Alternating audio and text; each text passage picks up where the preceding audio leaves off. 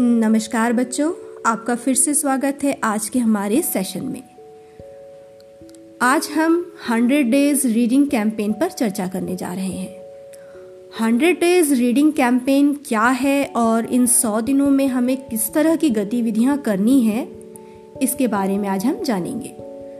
1 जनवरी 2022 को हमारे माननीय शिक्षा मंत्री धर्मेंद्र प्रधान जी के द्वारा इस कैंपेन का शुभारंभ किया गया है।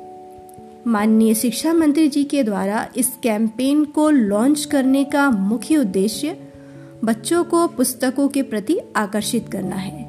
उनकी क्रिएटिव और क्रिटिकल थिंकिंग्स को इम्प्रूव करना वकेबलरी को बढ़ाना और उनकी वर्बली और राइटिंग स्किल्स को इम्प्रूव करना है।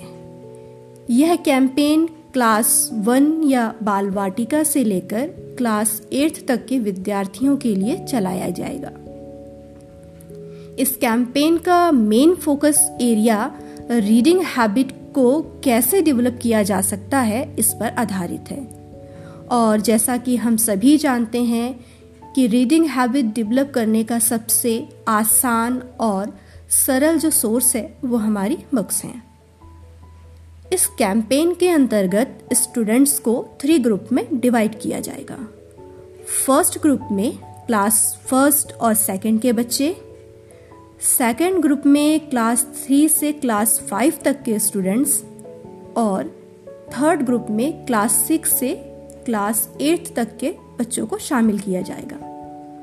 इसके साथ ही विद्यार्थियों के पेरेंट्स से लेकर उनके आसपास का सामाजिक दायरा या यूँ कहें हमारी कम्युनिटी भी इसमें शामिल है, जिनकी भागीदारी इस कैंपेन के सफलतापूर्वक संचालन के लिए अपेक्षित है।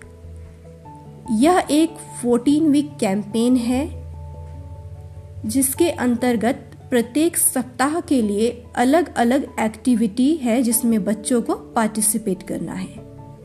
इस 14 वीक कैंपेन को रीडाथॉन नाम दिया गया है, जिसके लिए प्रत्येक दिन एक घंटे का समय निर्धारित किया गया है।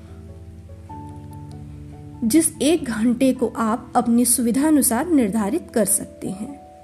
इस एक घंटे में आप story, short poem paragraph, local folk, rhymes, songs reading, इसके साथ ही story telling session story telling session by parents आगोरान parents आदि गतिविधियाँ या एक्टिविटी कर सकते हैं।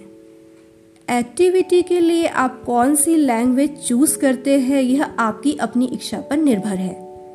आप जिस भाषा में अपने को कंफर्टेबल महसूस कर सकते हैं, आप उसी भाषा का चुनाव करें।